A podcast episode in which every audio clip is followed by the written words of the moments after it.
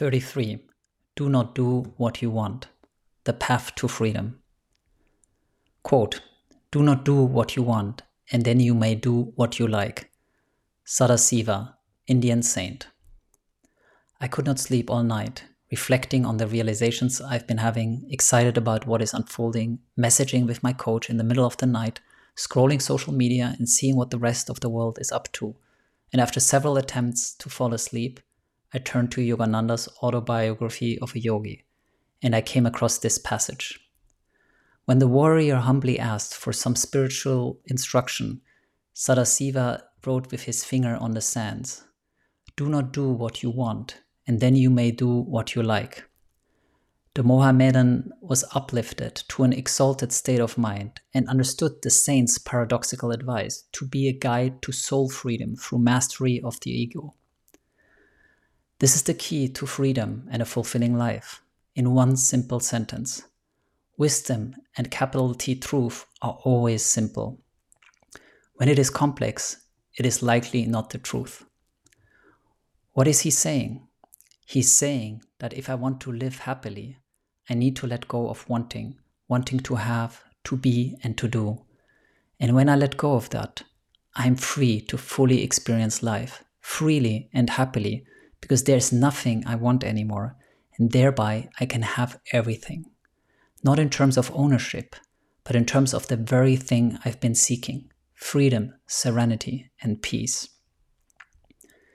These days, I'm doing, quote, nothing but moving on this path of gaining clarity of self. And I'm increasingly falling into peace with it because I'm realizing that what I've been doing all my life has not worked. I chased money or fame or relationships or sex or other pleasures or achievements. But no matter what I did, what I had or did, it never fulfilled me.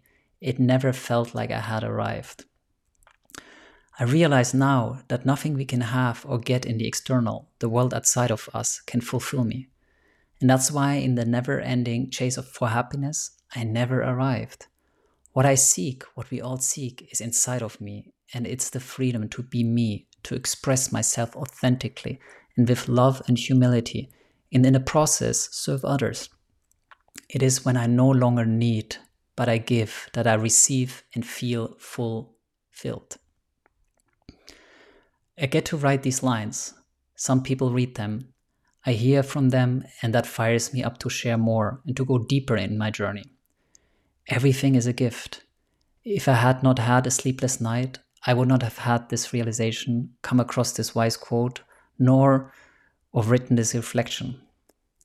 I hope you got more sleep than me, and that you're a little bit more inspired to go through your day in presence and with gratitude for whatever it brings. Thank you for being with me. This was day 33.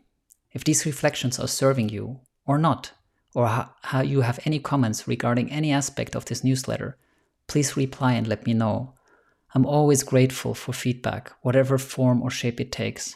There's no negative or positive feedback. It is simply whatever is true for you. Thank you.